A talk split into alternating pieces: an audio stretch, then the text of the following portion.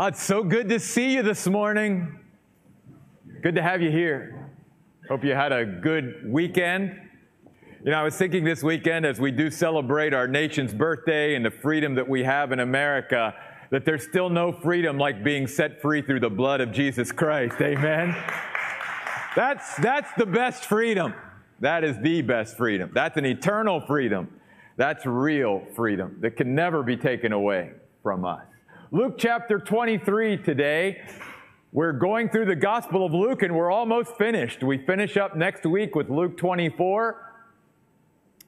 And as we're going through the Gospel of Luke, we're looking at this gospel from the perspective of learning what it means to serve the Lord and how to be a better servant of the Lord and how God wants to teach us to be his servants. Jesus said that if anyone wants to serve me, they must follow me, and where I am, there my servant will be also. John 12, 27 is where those words are recorded. And so today, as we come to this passage where Jesus is actually crucified, a very sobering and, and somber part of Scripture, I want us to look at it from the standpoint of opportunities lost, opportunities gained, and opportunities taken.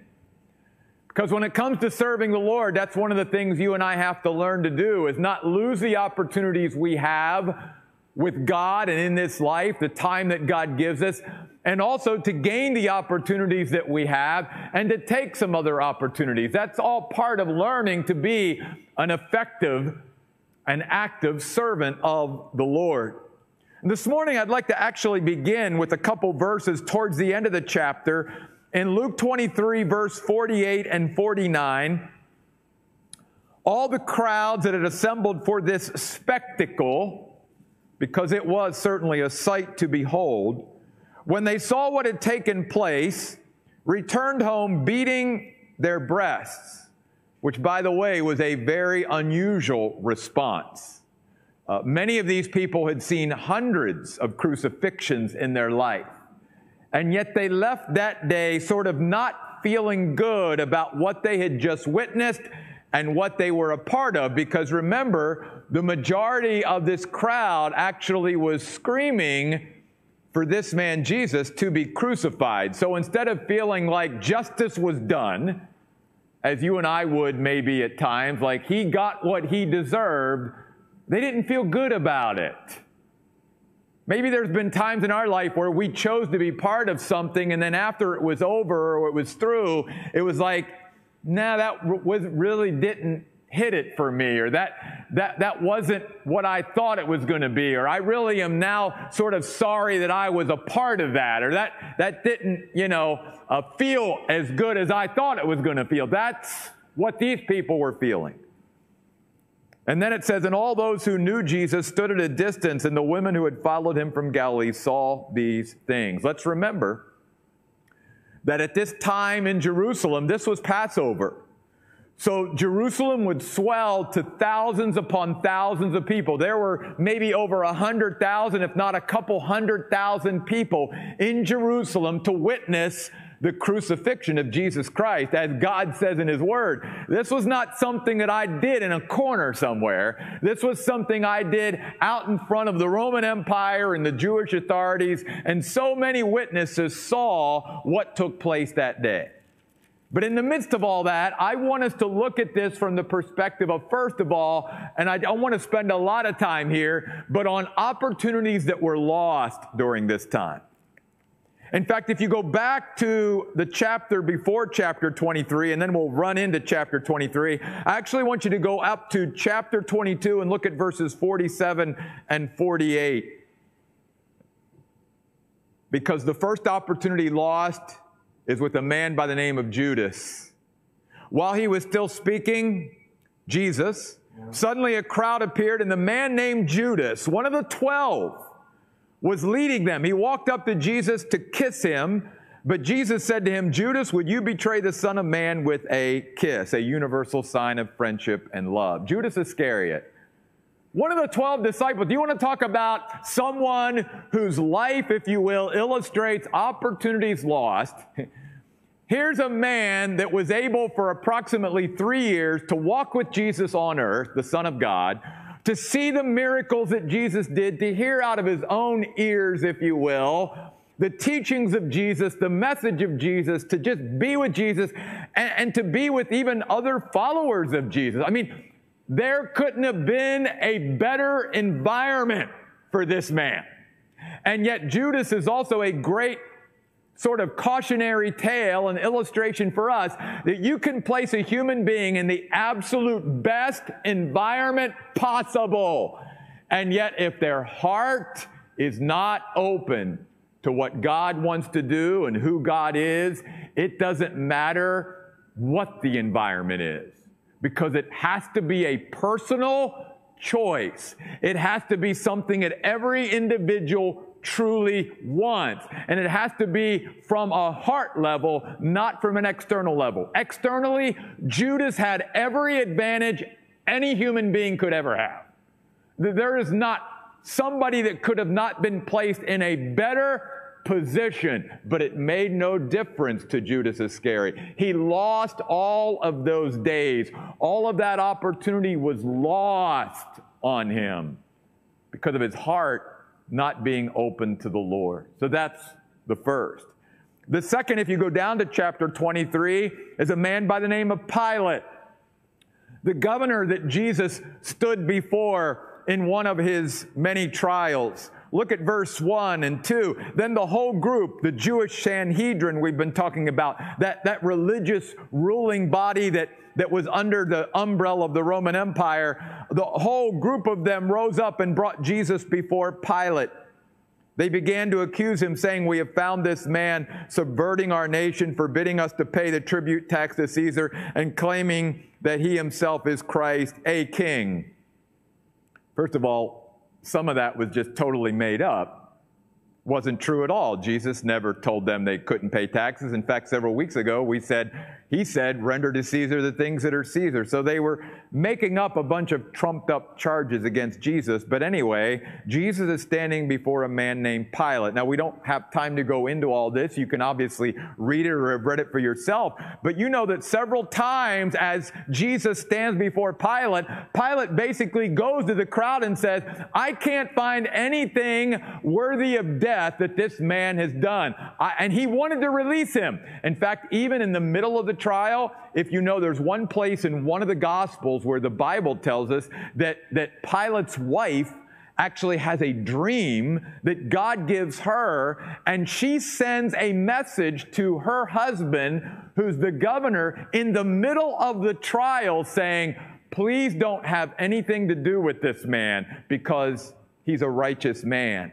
And for her to interrupt her husband at such a a crucial point would have been totally unheard of. That, that shows, in a sense, how moved she was, that she felt like she had to do this. She had to warn her husband, let this man go. And in spite of all that you know, the messages that he himself felt in his own heart and mind that this man was not worthy to be put to death and crucified, what his wife had sent to him and all this, he caves into the pressure. He caves in to the pressure. Because you notice there in verse 5, after he said, I find no basis for accusation, verse 4, they, the crowd, persisted. They kept the pressure on, never letting up. We, we understand that, right? We're living in a world today that that's how certain groups and certain people get things done is they just keep the pressure on and they don't let up until they get their way. That was the crowd that was around these trials. In fact, look down at verse 18 of chapter 23. They all shouted out together, Take this man away and release Barabbas to us. It was like a concert of action that, that this crowd was going through. Look at verse 21. They kept on shouting, Crucify him, crucify him, yelling over and over again. Verse 23, they were insistent, demanding with loud shouts that he be crucified. They kept pressing their point louder and louder because even in that day, like it is today, many times it's the people who speak up the loudest and who are the loudest that get their way. And we see that that's exactly what happened here because notice at the end of verse 23 their shouts prevailed, so Pilate decided that their demand should be granted. He didn't believe it, but he caved in to the pressure. And Pilate had an opportunity before him to stand up and to do what was right, not was what was maybe the crowd wanted done, not what everybody else wanted done, but what was the right thing to do, even knowing that that's what he believed in his own heart and mind, because he declares it three times. I don't find any reason to put this man to death. But the pressure kept coming.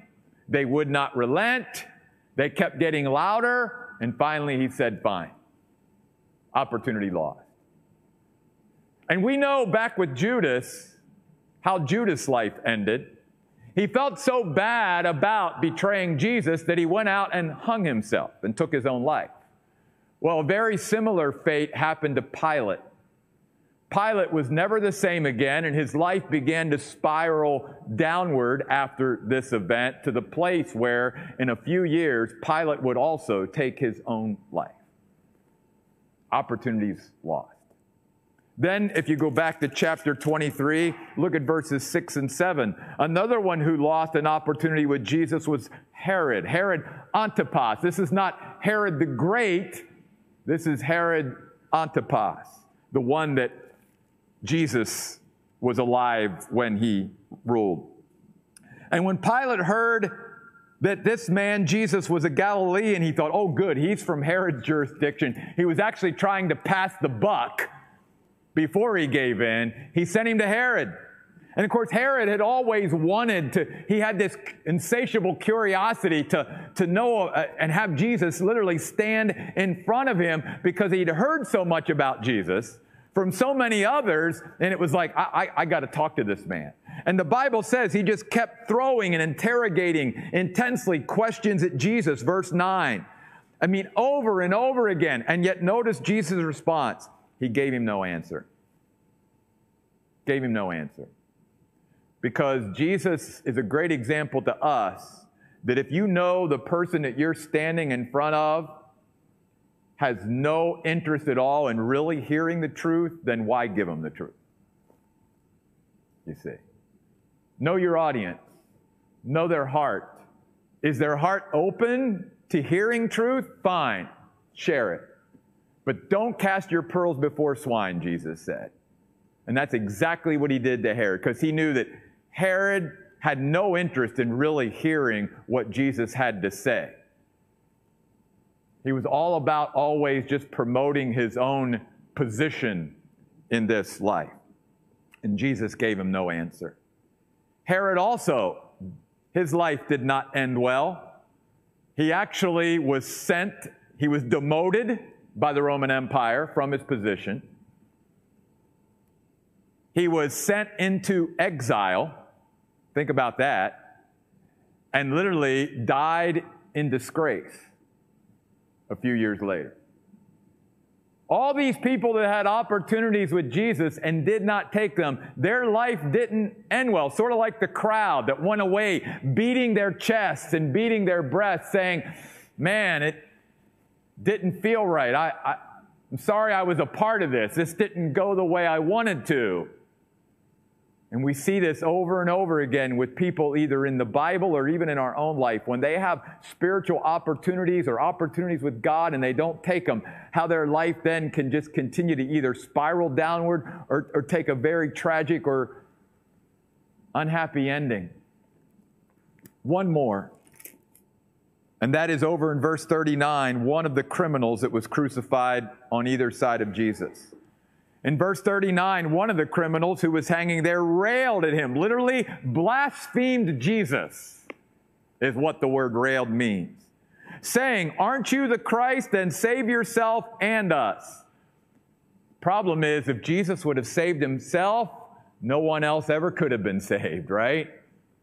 So I thank the Lord that he didn't save himself out of love for others like you and I. Here was a, a man that was literally hanging on a cross beside of Jesus. His life, he knew, was soon to be over. He was going to go out into eternity. And yet, like the others, like Herod, like Pilate, like Judas, his heart was not open to Jesus and to who Jesus was, even after he heard Jesus say, Father, forgive them, for they know not what they do. He, he could have had an opportunity here to accept the Lord right before he died and yet he didn't take it. It was lost, and he went out into a, an eternity without Christ and without salvation. I think of how many people down through history, human beings, who were so close. They had opportunity after opportunity. Maybe they went to church week after week. Maybe they were, you know, thinking about accepting the Lord over and over again. And I, obviously, as a pastor, for as many years as I've been a pastor, I've been in many hospice rooms or hospital rooms or places where people have passed on. And, and I've been right there with them. And obviously, there are many, many, many that, that knew the Lord and went out with that, with that confidence that when they died, they were going to be with Jesus in heaven. But there were others that, I, that man, they, they just never made that decision. Never made that, even when they knew, just like this man, that their life was soon to be over. Opportunities lost. Well, if that was all this chapter was about, that would be a pretty, you know, depressing chapter, but it's not. Because just like in our life, just like as we see in other people's lives, for every opportunity lost, there are also those that there's opportunities gained. And I want to first draw your attention to a man named Simon of Cyrene in verse 26 of chapter 23. Here was a man who had no idea what that day was going to bring, other than he had already traveled, and this is important, he had already traveled some 800 miles from Africa to be in Jerusalem to celebrate Passover.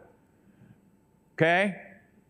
So, what we need to remind ourselves of is sometimes opportunities come our way because we put ourselves in a certain place.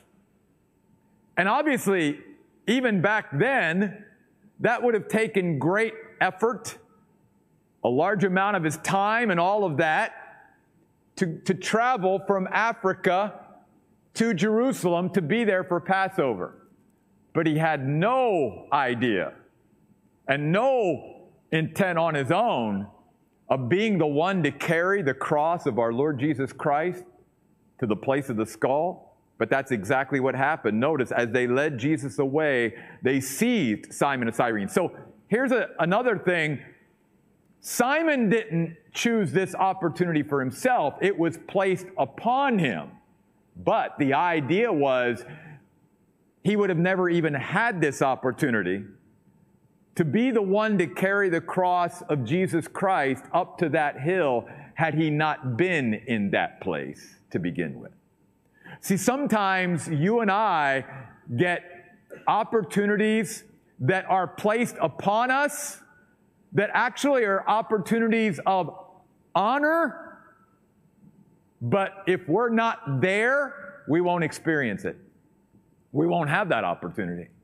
So sometimes it's being in the place God wants us to be, and then God opens up something that's totally unexpected, but a blessing because what is looked at maybe by a lot of other people at that time like great humiliation. Oh, you're the guy that gets to carry the cross of Jesus to the hill of the skull? Can you imagine once Jesus rose from the dead, what an honor that was for that man to be the one? I mean, can you imagine? It'd be hard for me not to be a person to go around, yeah, I'm the guy that carried the cross. Yeah, that, that's me. Simon, Cyrene, Cyrene, you know. And what's really cool about it is, because we don't know whether he, you know, what kind of, of belief or whatever he had before this. I mean, obviously, he was a religious man because he wanted to be in Jerusalem for Passover. But we don't know whether he was a true believer in Yahweh at this point. But we do know from the rest of the New Testament that he must have become a believer in Jesus Christ because two of his sons, two of his sons become real leaders in the early church, which is really cool. Were they impacted by watching their dad carry the cross of Jesus Christ to Calvary? I don't know. I don't know. But there was certainly some impression made there. And they placed the cross on his back and made him carry it behind Jesus. Wow. Again, to, to many people, that would have been humiliating. But to us who are Christians, what an honor to be able to carry the cross of Jesus. And yet I couldn't help but think Jesus asks us every day to take that opportunity, doesn't he? When he says, if you want to be one of my disciples, you got to be willing to take up your own cross and follow me. What an opportunity you and I have to, in a sense, continue to carry that cross every day, just like Simon of Cyrene. Are we taking the opportunity, like Simon, to follow behind Jesus Christ carrying a cross? The second opportunity gained is the other criminal that was crucified on the other side of Jesus. Verse 40. The other rebuked the other criminal that blasphemed Jesus, saying, Don't you fear God since you are under the same sentence of condemnation? And we, rightly so, for we are getting what we deserve for what we did. Wow! Somebody who's accepting responsibility. Isn't that, you know, heartwarming? In a day and age where it seems like human beings run from accepting responsibility, here's a man who's dying and says, You know what? You and I are getting what we deserve. But notice he says, This man has done nothing wrong. Whoa. Even he is saying, You know what? He shouldn't be here with us. And I love this sort of back and forth for just a few moments that they had together that this man and Jesus had on the cross because then he says to Jesus, Jesus, remember me. Literally, think of me. Do you know what? Jesus never forgets us. Jesus is always thinking of us. We may be in positions like this man where we think that somehow God has forgotten about us or he doesn't think about us or that we're not on God's mind. But the Bible teaches us that we were always on the mind of God. And I want to uh, assure you and, and, encourage you today, you may have come here today thinking, has God forgotten about me? And does he think about me? And does he remember me? And all I can tell you is absolutely based upon the authority of his own word, yes, he's never stopped thinking about you. He always remembers you. And then he says, Remember me, Jesus, when you come into your kingdom. Now, that took a couple things for that man to say that. First of all, it took courage for that man to say that because basically he was defying everybody else around him. Because everybody else was saying, crucify him. He's getting, what, and in fact, even the other criminal.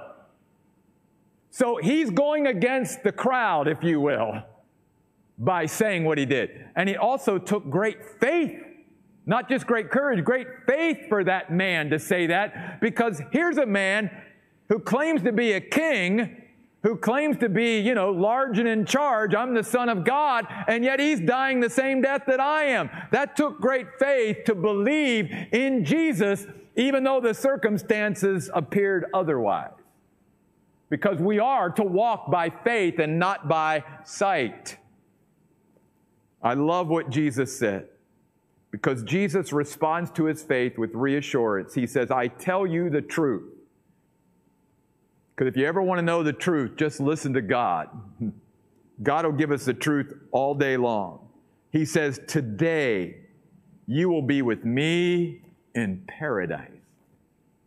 That's even better than a kingdom.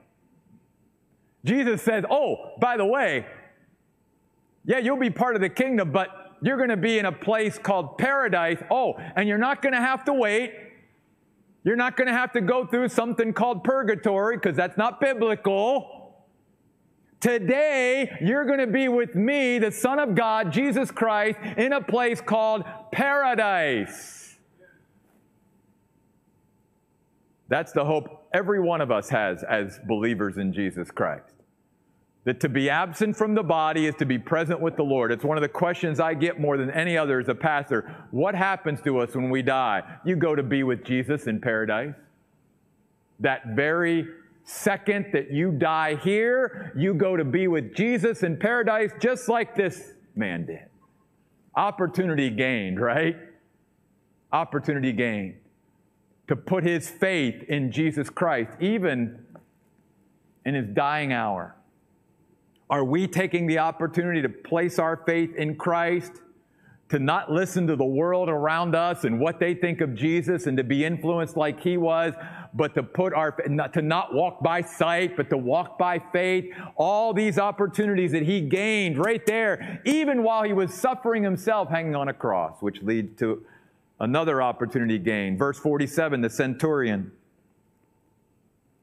Now, when the centurion saw what had happened, he praised God and said, Certainly this man was innocent, or literally righteous. Notice that while the centurion was listening to the words coming out of Jesus' mouth, watching not only uh, how he lived, but, but watching and being impressed and impacted by how he died, that this man was so moved, he began to worship God. Think about that a crucifixion would normally not be a place for a worship service, right? and yet, what the Bible is teaching us is even during a crucifixion, even a time of pain and suffering, can be a time to worship the Lord. It can be an opportunity gained, just as it was with the centurion. And you and I understand that because of the hope that we have. We know that even times of pain and suffering, like we talked about Wednesday night from the book of James, can be a time where our hearts are filled with joy, not because of the trial itself, but because we know what the trials of our life are producing. They're purposeful. They help to bring us to a greater level of spiritual maturity. So in our pain and suffering, we can worship the Lord, that none of this is wasted in our life, and that it actually is profitable and beneficial, and that we know a God and serve a God that can work out all things together for good to those that love the Lord and are called according to his purpose. We even know that when friends and family, believers in Christ die, that even in those times of pain and suffering, and heartache and loss can be a time where we are moved to worship because we know that we will see them again one day in glory. We can be moved to worship just like the centurion.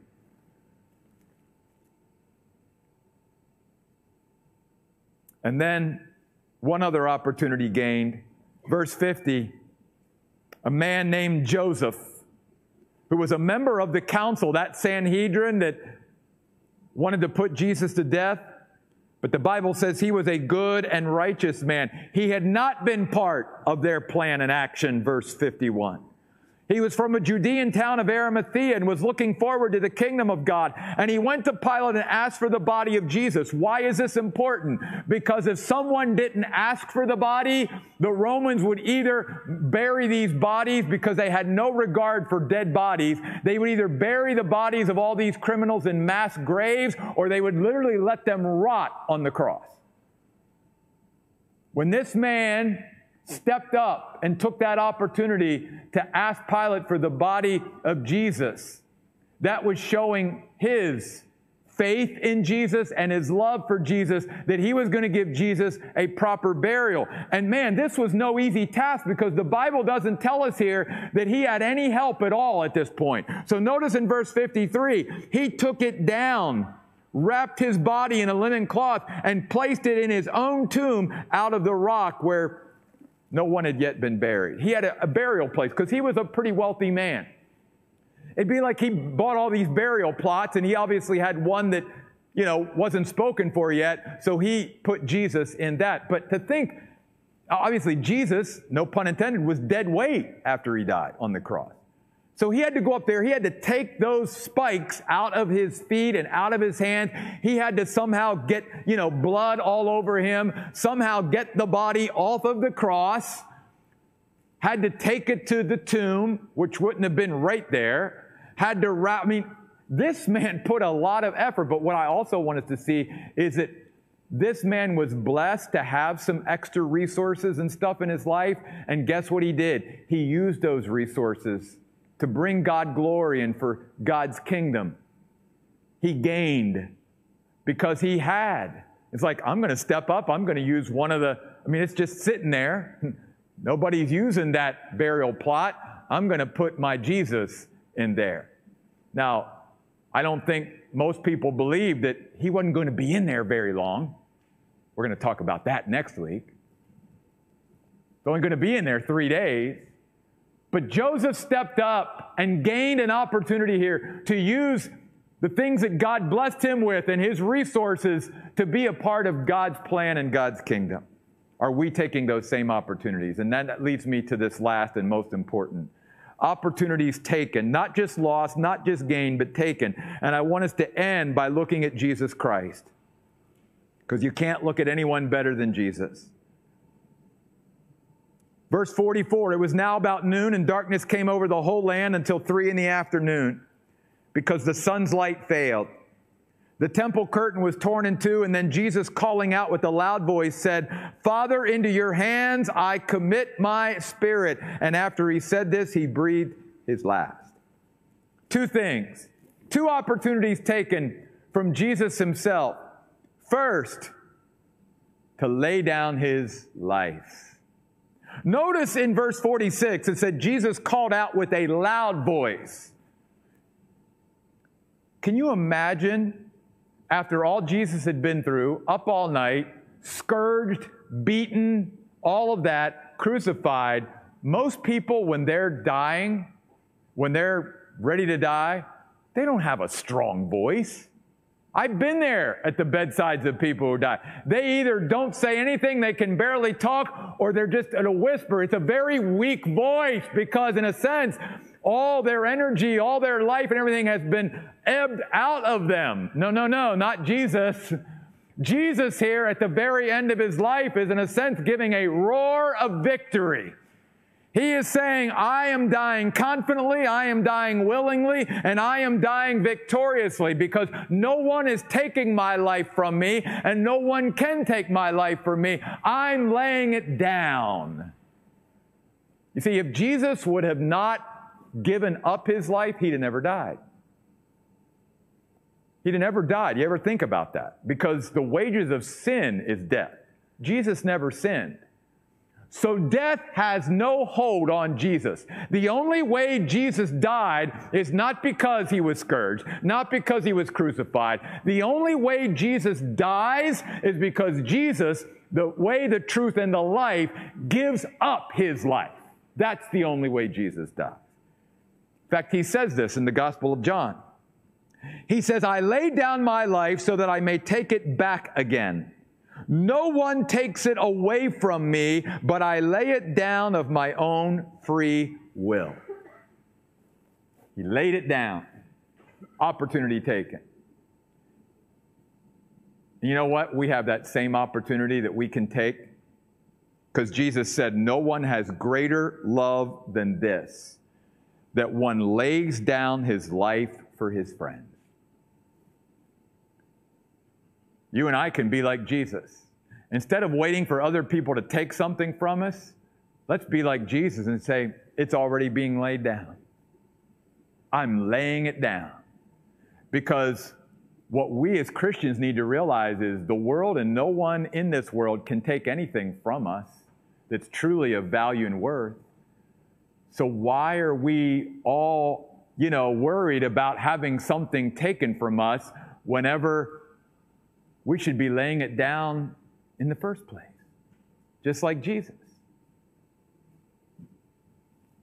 So that's the first opportunity taken. The second one is this. Notice Jesus says, Father, Into your hands I commit my spirit. The word commit means to be safe. It means to place something into the care of another for safekeeping. Jesus saying, My spirit, Father, I'm giving to you for safekeeping. It's yours. Do you know that's an opportunity that you and I have every day? To literally place into the hands of our loving Heavenly Father stuff for safekeeping and trusting Him with it. Maybe it's something, maybe it's someone, but you and I have that same opportunity that we can take every day that we live to commit something into the hands of our Heavenly Father. What better hands to be in than the one who holds everything in His hands? Amen? What about you this morning? Will you take those opportunities? Not lose those opportunities? Time is precious, life is fleeting, life is going by, years, months, weeks, days. Are we, as the servants of the Lord, taking the opportunities we have in this one life that we get? Are we gaining those opportunities? and especially when we look at Jesus. Instead of waiting or worrying about somebody taking something from us, let's be like Jesus and just already say, I've got the power to lay it down. I'm laying it down because I want to, not because you're taking anything from me. And second, the things that are most valuable to me, guess what? I'm placing them into the hands of my Heavenly Father because there's no better hands for anything to be in than His. What is it that you and I need to literally place into the hands of our Heavenly Father today, knowing that there could be no better hands to put something in than the hands that are holding everything anyway? Will you stand with me? Father God, thank you for being who you are and who you are to us, God. Thank you that it wasn't the Romans or the Jews that kept you on that cross. It was your love for us that kept you there. You laid down your life out of your great love for us. May we lay down our lives for others just like you, God. These things we pray in Jesus' name. Amen.